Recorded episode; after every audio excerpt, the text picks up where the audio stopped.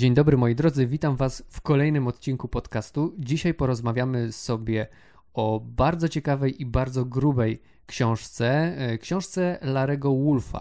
O pierwszej książce Larego Wolfa wydanej pod koniec 2020 roku rozmawialiśmy mm, mniej więcej w grudniu, a dzisiaj druga książka Idea Galicji, historia i fantazja w kulturze politycznej Habsburgów.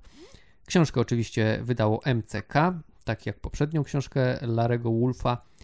I dzisiaj o Galicji, o jej idei, historii porozmawiam sobie z profesorem Jackiem Purchlą, który jest z nami wirtualnie. Dzień dobry. Dzień dobry, bardzo mi miło. No i na początek chciałbym pana zapytać, jak Larry Wolf patrzy na Galicję? Co jest takiego unikalnego w jego spojrzeniu? Jakie on klucze wybiera do patrzenia i opowiadania o Galicji? Myślę, że pierwszą kwestią, którą trzeba podkreślić, to to, że lekcji Galicji udziela nam Amerykanin. Historiografia Galicji dzisiaj to ogromne bogactwo, bogactwo literatury pięknej, studiów historycznych e, pisanych przez najwybitniejszych e, badaczy dziejów w Polsce, na Ukrainie, e, w Austrii. Tymczasem ta książka i niezwykłość to nie tylko amerykańska perspektywa, ale myślę, że próba zbudowania narracji w oparciu o historię intelektualną idei Galicji. Jest to więc z jednej strony studium miejsca jako pojęcia, jest to równocześnie analiza przenikania się polityki, a więc też historii politycznej, ale i wyobraźni i naszej pamięci. I to, co jest istotne, to to, że Amerykanin e, proponuje nam e, trudną próbę analizy równoległych narracji, prowadzoną z ponadnarodowej perspektywy. No ma ten dystans jako Nowojorczyk i Bostończyk w jednym. Chciałbym podkreślić, że fenomen Galicji polega również i na tym, że nie było narodu galicyjskiego. Galicję zamieszkiwało wiele różnych narodów.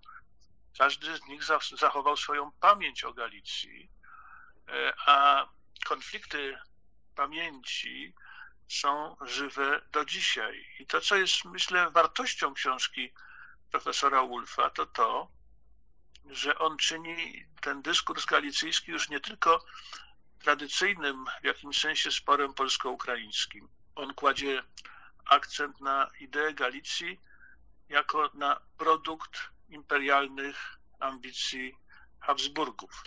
Odpowiadając już wprost na pytanie o klucze, mamy tutaj do czynienia z analizą relacji pomiędzy centrum a peryferiami, relacji czy konfliktu pomiędzy postępem a zacofaniem, no wreszcie analizę konfliktów pamięci. Zanim jeszcze zgłębimy sobie te konflikty, te podziały, e, chciałbym e, jeszcze mm, podzielić się taką refleksją i, i, zapytać, jak pan na nią, e, jak pan na nią spogląda, bo czytając myślałem, że oczywiście to jest książka w dużej mierze historyczna, ale to też jest, tak używając współczesnego języka, trochę taka książka o kreowaniu wizerunku, o jakimś PR-ze, powiedziałbym, no, bytu geopolitycznego.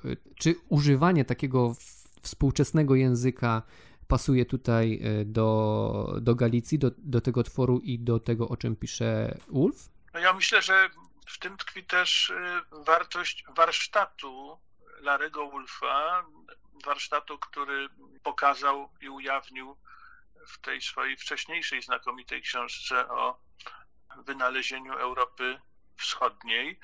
Natomiast co do idei Galicji, myślę, że to jest kwestia przede wszystkim analizy rozpiętej pomiędzy twardą historią, którą my wszyscy dobrze znamy i która e, myślę, że nie wymaga już e, polemiki i nie powinna budzić szczególnych kontrowersji, a warstwą pamięci. I tutaj Pan dotknął no, kluczowej kwestii. My musimy wyraźnie rozróżnić historię i pamięć. To są dwie różne kwestie. I Larry Wolf unosi się nad różnymi warstwami pamięci, próbuje je przeanalizować, próbuje je skonfrontować, pokazuje, jak żywa jest ta pamięć o zaginionym królestwie, o sztucznym konstrukcie, produkcie austriackiej dyplomacji z drugiej połowy XVIII wieku, który przetrwał zaledwie 150 lat, półtora wieku, nie istnieje od 100 lat, ale ciągle jest w nas. Tak, to ja jeszcze podzielę się z Panem tutaj z taką historią. Byłem e, w listopadzie na Podkarpaciu, gdzie zbierałem materiały do mm, reportażu i jeden z moich rozmówców, 90-letni e, pan, który urodził się w 1930 roku, e, mówił w czasie rozmowy u nas w Galicji, co też pokazuje, jak, jak, taj, jak ten koncept Galicji jest silny nadal, chyba w umysłach wielu osób. Teraz porozmawiamy sobie o tych podziałach, o których Pan już y, wspomniał. W jaki sposób to właśnie powoływanie do życia Galicji nakładało się na, na te naturalne podziały y, w tej przestrzeni y, geograficznej? Czy ten sztuczny twór polityczny jakoś te podziały zniwelował, czy, czy może stworzył jakieś nowe podziały na, w tym miejscu? Myśmy już ustalili, że Galicja jest produktem sztucznym. Pojawia się na mapie feudalnej Europy bardzo późno i powstaje na trupie Rzeczpospolitej. Granice Galicji były, można powiedzieć, wykreślone w sposób e, może nie abstrakcyjny, ale w sposób e, absolutnie sztuczny i oznaczały tak naprawdę dezintegrację terytoriów związanych od wczesnego średniowiecza z państwem polskim, e, stanowiących integralną część e, tego państwa w wymiarze politycznym, etnicznym, gospodarczym. E, I mm, to jest, myślę, że pierwsza konstatacja. No tutaj trzeba jeszcze taki krótki przypis zrobić, że te ostateczne granice Galicji, one się ukształtowały dopiero po epoce napoleońskiej. E, terytorium Galicji zostało ograniczone. E, odpadła choćby tak zwana Nowa Galicja. Wcześniej na przełomie XVIII i XIX e, wieku austriacka część ziem polskich sięgała na przykład do, do, do Pilicy i w ten sposób historyczna Małopolska no, zachowywała jeszcze jakąś integralność. Ale po roku 1815 e, można powiedzieć, że mamy do czynienia już z ostateczną parcelacją historycznej Małopolski. Proszę sobie wyobrazić, że historyczna Małopolska sięgała nie tylko do Pilicy na północy, a więc Radom e, leży w historycznej Małopolsce, ale sięgała aż po Narew i Łuków na prawym orograficznie brzegu Wisły. A więc cała dzisiejsza Lubelszczyzna, Kieleczczyzna e, w wyniku tych nowych granic wytyczonych na Kongresie Wiedeńskim odpadły, można powiedzieć, czy też pozostały, raczej tak trzeba powiedzieć, po stronie no, Królestwa Kongresowego. E, natomiast e, Kraków zwłaszcza no, stracił łączność ze swoim naturalnym gospodarczym zapleczem. I, I, co to w istocie oznaczało? No, oznaczało, można powiedzieć, konieczność bardzo szybkiego przeorientowania gospodarczego tej nowo utworzonej peryferyjnej przecież prowincji monarchii Habsburgów, położonej na północ od łuku Karpat, ale żeby nie wchodzić w szczegóły, dam bardzo pouczający przykład. Ta parcelacja wymusiła na przykład na administracji kościelnej, myślę o kościele rzymskokatolickim, konieczność stworzenia zupełnie nowych diecezji i nowych biskupstw. Biskupstwo krakowskie sięgało właśnie po Pilicę i po Narew na przełomie XVIII i XIX wieku jako skutek rozbiorów i skutek granic beneficjentami tych rozbiorów są Tarnów, Kielce i Lublin. Tam powstają nowe biskupstwa, bo Kraków został odcięty. Więcej, ta dezintegracja, ona będzie nasilać się i postępować zwłaszcza w drugiej połowie XIX wieku, aż po pierwszą wojnę światową. Będzie to wynikało również i z e, narastającej nieufności państw zaborczych, a zwłaszcza narastającego od czasów wojny krymskiej napięcia pomiędzy Rosją a monarchią habsburską.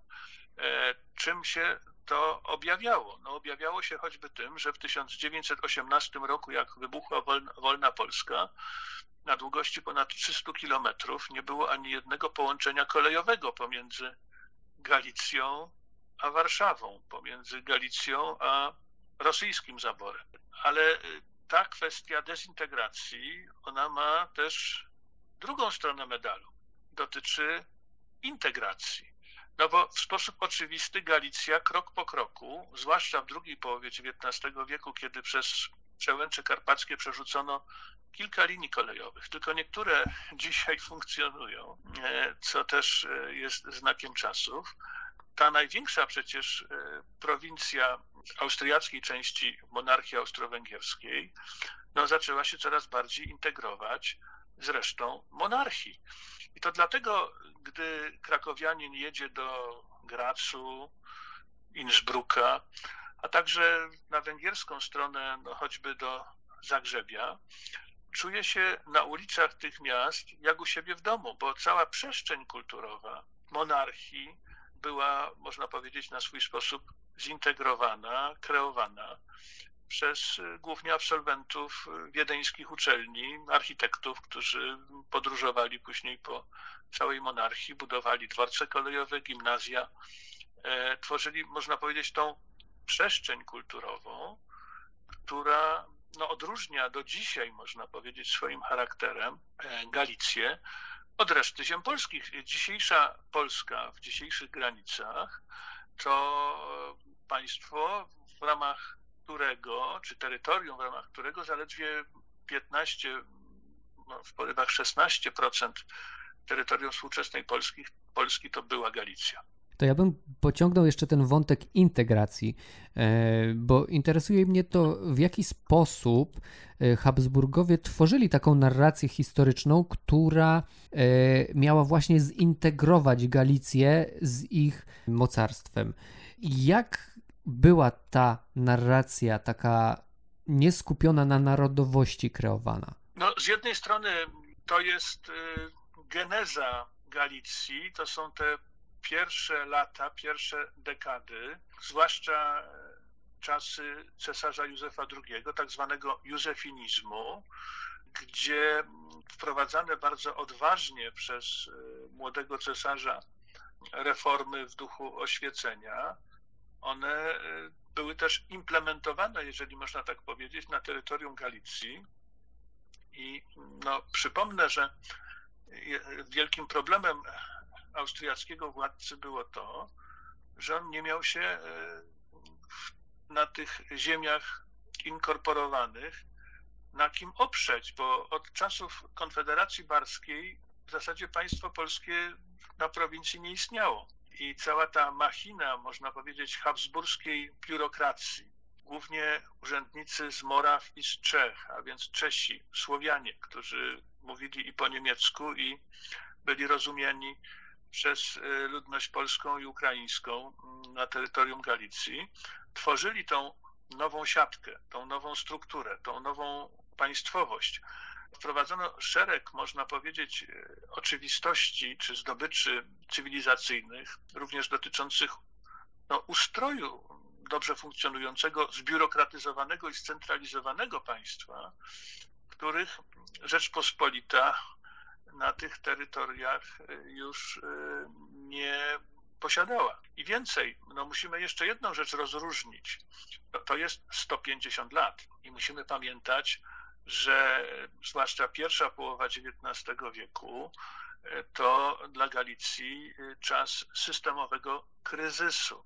Tego kryzysu, który no, w tak krwawy sposób wybuchnie w lutym 1846 roku w postaci rabacji, jak mówimy.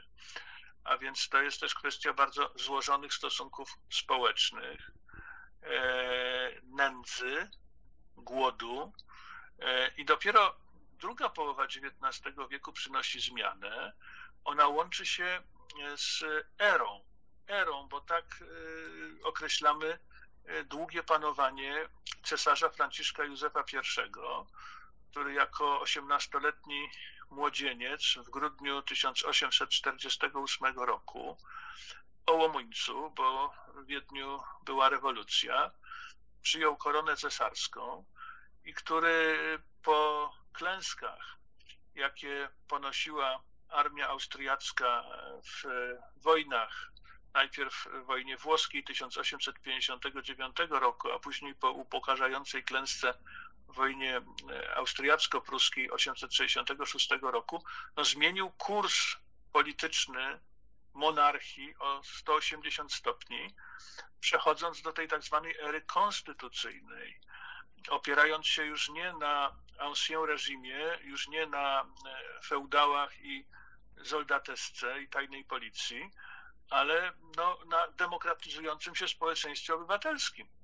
I ten przełom XIX i XX wieku został zapamiętany nie tylko w Galicji, ale przecież w wielu innych częściach Europy Środkowej przez e, przedstawicieli bardzo różnych narodów jako czas odrodzenia narodowego pod berłem Habsburgów. Ta monarchia, która już e, w roku 1848 przeżyła ten ogromny wstrząs zakończony krwawą pacyfikacją powstania węgierskiego, ona, żeby przetrwać, no, poszła na ugodę, na daleko idący kompromis. Najpierw z Węgrami, tak zwany Ausgleich, Stąd dopiero od 1866 roku mówimy o monarchii już nie austriackiej, ale austro-węgierskiej. Prowincje, takie jak choćby Galicja, uzyskały daleko idącą autonomię. I myślę, że w tym tkwił klucz i tajemnica tego długiego trwania Habsburgów i y, tym bardziej dla wielu szokiem była katastrofa monarchii, która wydawałaby się, myślę o monarchii, monarchią no, niewzruszoną. Pierwsza wojna światowa e, rozsadziła, można powiedzieć, od środka monarchii. Była to kwestia nie tylko klęsk na frontach, nie tylko e, katastrofy gospodarczej i głodu, ale te wszystkie mm, nastroje, no, nastroje coraz bardziej rewolucyjne, podlane były jeszcze nacjonalizmami, to znaczy dążeniem poszczególnych narodów tworzących monarchię do budowania ich własnych państw narodowych. I tak się to w roku 1918 stało. A wracając jeszcze do y, tych autonomii, y, jak w autonomii galicyjskiej funkcjonowali Polacy? Czy czegoś ich ta autonomia nauczyła? No ja myślę, że przede wszystkim y, Polacy byli politycy polscy, konserwatywni politycy polscy, którzy przeszli do historii jako tak zwani krakowscy Stańczycy, no co tu dużo mówić, wyciągnęli wnioski z krwawej łaźni, jaką była no, katastrofa powstania styczniowego.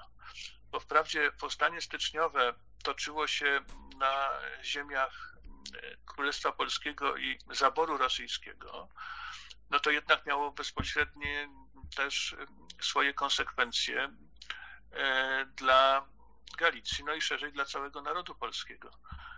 Rzadko się o tym mówi, ale już na początku powstania styczniowego Kraków e, okrył się żałobą. Młodzież krakowska, która e, no, poszła do powstania, no, była ofiarą, ofiarą no, krwawej łaźni w bitwie pod Miechowem.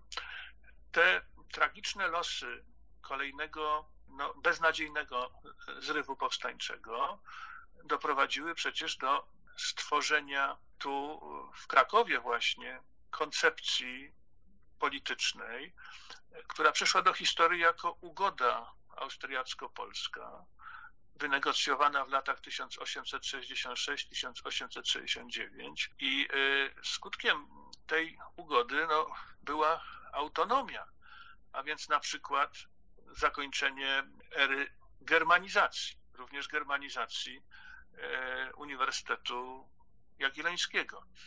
Polacy, można powiedzieć, dostali od Franciszka Józefa e, mandat do sprawowania na swój sposób monopolu władzy w Galicji, a więc w wielonarodowym e, tworze politycznym prowincji, która przed I wojną światową liczyła nieomal 10 milionów mieszkańców, a więc była wielkości, jeżeli chodzi o liczbę ludności dzisiejszej Portugalii.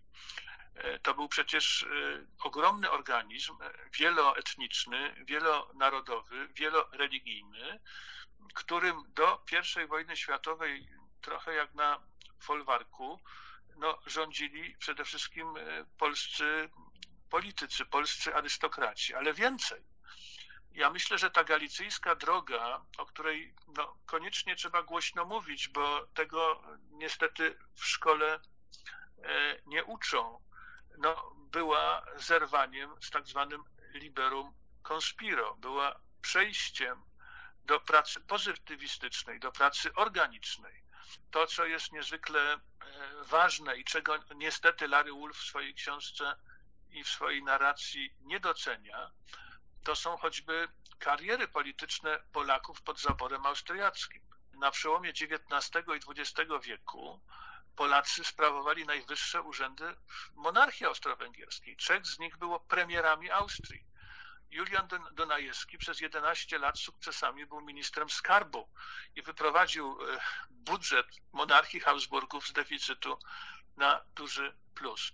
Kilkudziesięciu Polaków e, było ministrami i można powiedzieć, że od tak zwanego koła polskiego w parlamencie wiedeńskim bardzo wiele zależało. I w ten sposób, odpowiadając też pośrednio na poprzednie Pana pytanie, przed I wojną światową można powiedzieć, że ta orientacja na Austrię, na austropolskie rozwiązanie była powszechna. Wierzyliśmy w nią jak amen w pacierzu, a popularność Franciszka Józefa jako tego dobrotliwego monarchy osiągała szczyty. No, proszę sobie wyobrazić, że już w 1880 roku Franciszek Józef, wizytując we wrześniu Galicję, Kraków, Lwów, no, był entuzjastycznie witany. Przecież w tym samym czasie taka sytuacja w Warszawie przy ewentualnym powitaniu cara Aleksandra, czy w Poznaniu, gdyby do Poznania zawitał e, cesarz niemiecki król pruski Wilhelm była nie do pomyślenia. A więc ta szeroka autonomia, jaką, co tu dużo mówić, e, wynegocjowali politycy polscy. Przygotowywała też e, Galicję do tego, co określamy niekiedy pojęciem polskiego Piemontu. Chciałbym zapytać o trwałość konceptu Galicji i o aktualność mitu. Jak to z, z tym jest teraz? No ja Nieco wcześniej podkreślałem, że tuż przed I wojną światową wiara w trwałość tego e, systemu austropolskiego, tej orientacji na Wiedeń, e, popularność cesarza, który e, umarł w roku 1916, a więc panował prawie 70 lat, stworzył rzeczywiście no, epokę, która późniejszym pokoleniom e, często kojarzyła się ze stabilnością, e, z przewidywalnością, e, z no, pewnymi ważnymi gwarancjami praw obywatelskich, ich poszanowaniem. Natomiast jeżeli chodzi o tą trwałość, no to uświadommy sobie, że ta koncepcja polityczna, ona, można powiedzieć, w krótkim bardzo czasie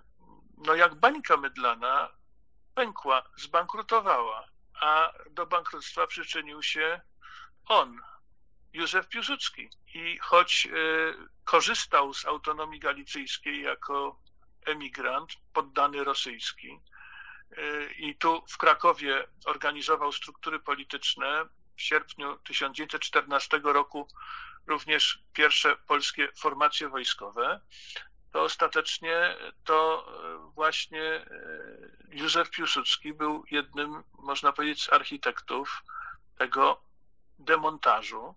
I to, co jest niezwykle interesujące, to to, że tak naprawdę e, już wiosną roku 1918 ta koncepcja austropolska przestała być aktualna ona przestała być aktualna z różnych powodów, również dlatego, że zanosiło się na to, że Austria wojny nie wygra, ale również e, i na samą prośbę Austrii.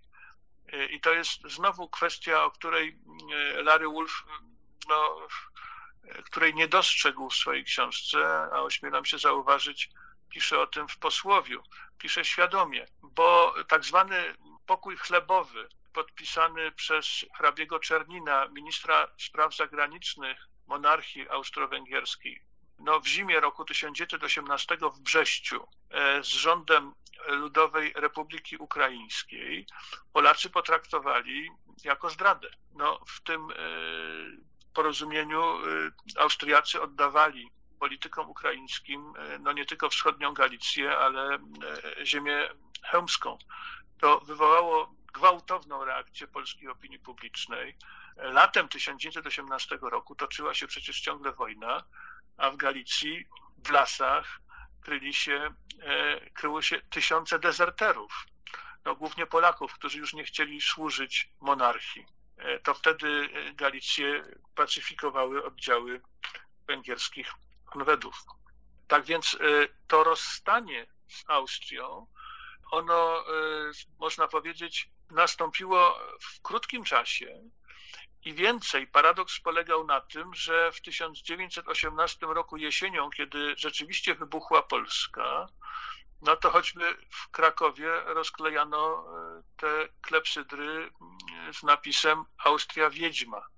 I ta ukochana Austria, e, Austria Habsburgów, e, ten jedyny opresor, który był najłagodniejszym i najlepszym z opresorów, nagle stał się, można powiedzieć, najbardziej wyszydzanym e, i najgorszym e, z tych trzech zaborców i więcej kariery tych e, polityków, bardzo wielu z nich, którzy pełnili w monarchii austriackiej wysokie funkcje, Polaków, dowódców wojskowych, one po 1918 roku zostały w wolnej Polsce bardzo często zakwestionowane. To jest trwałość konceptu, a co do aktualności mitu, to ten mit, y, on, y, co tu dużo mówić, odżył y, na dobre, paradoksalnie, no, w czasach PRL-u.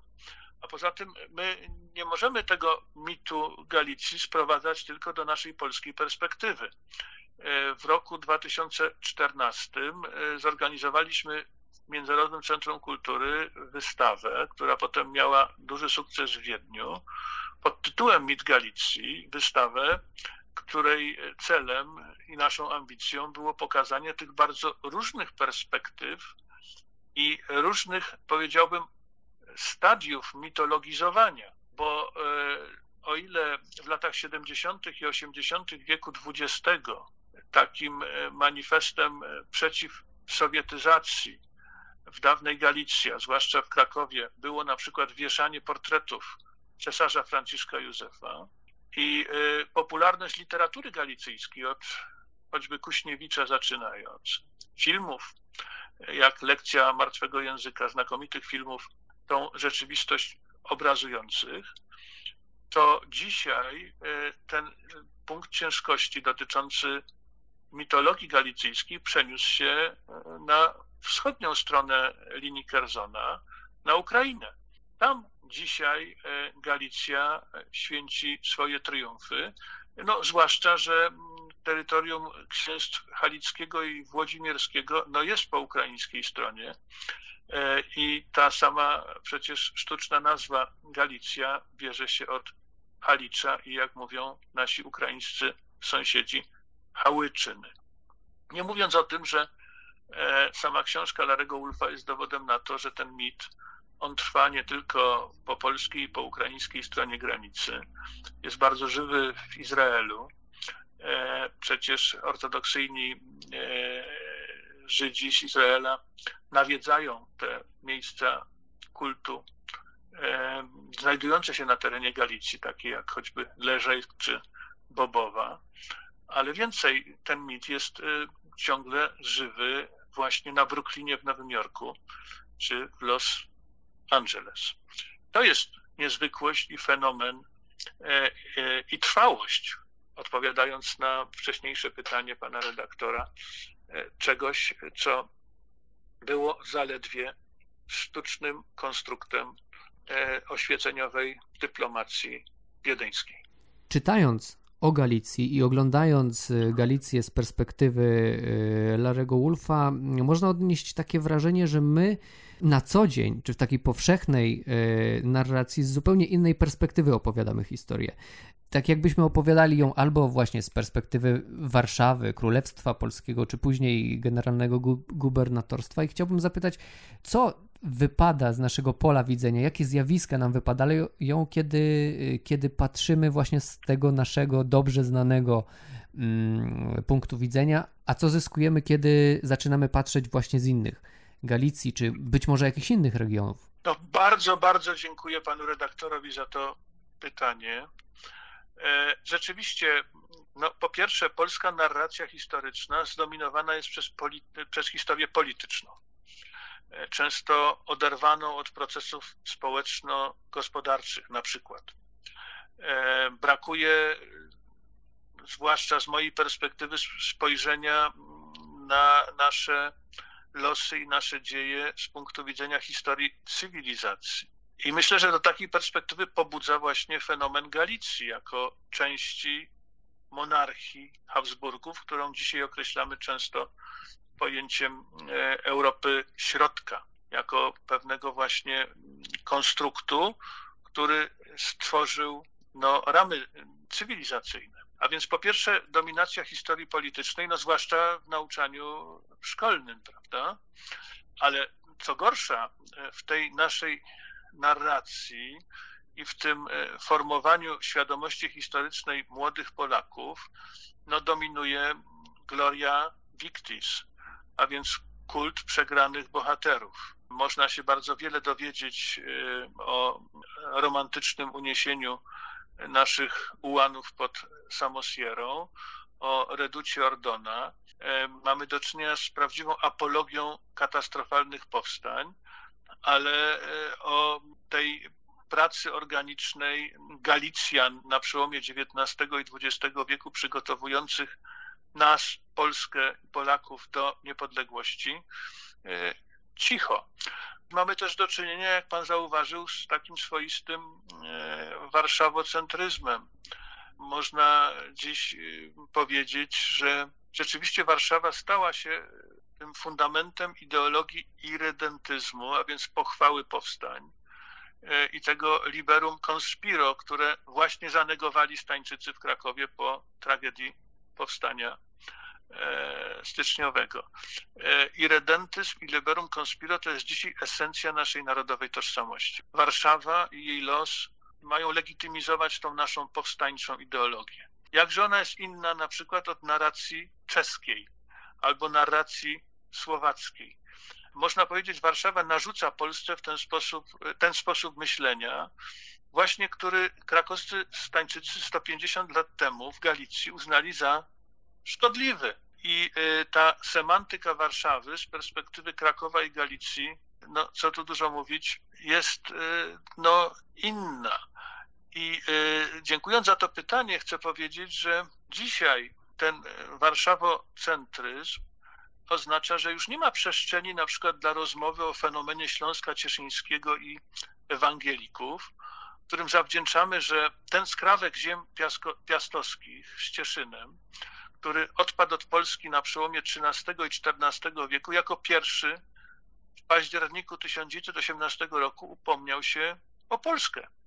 E, nie ma rozmowy o tej różnorodności dróg do niepodległości roku 1918. Ja pamiętam lata 80., jak ważnym był telewizyjny serial pod tytułem Najdłuższa droga, wojna na nowoczesnej Europy, pokazujące drogę Wielkopolan e, w czasach e, Bismarcka, w czasach kulturkampfu e, do polskości, do niepodległości.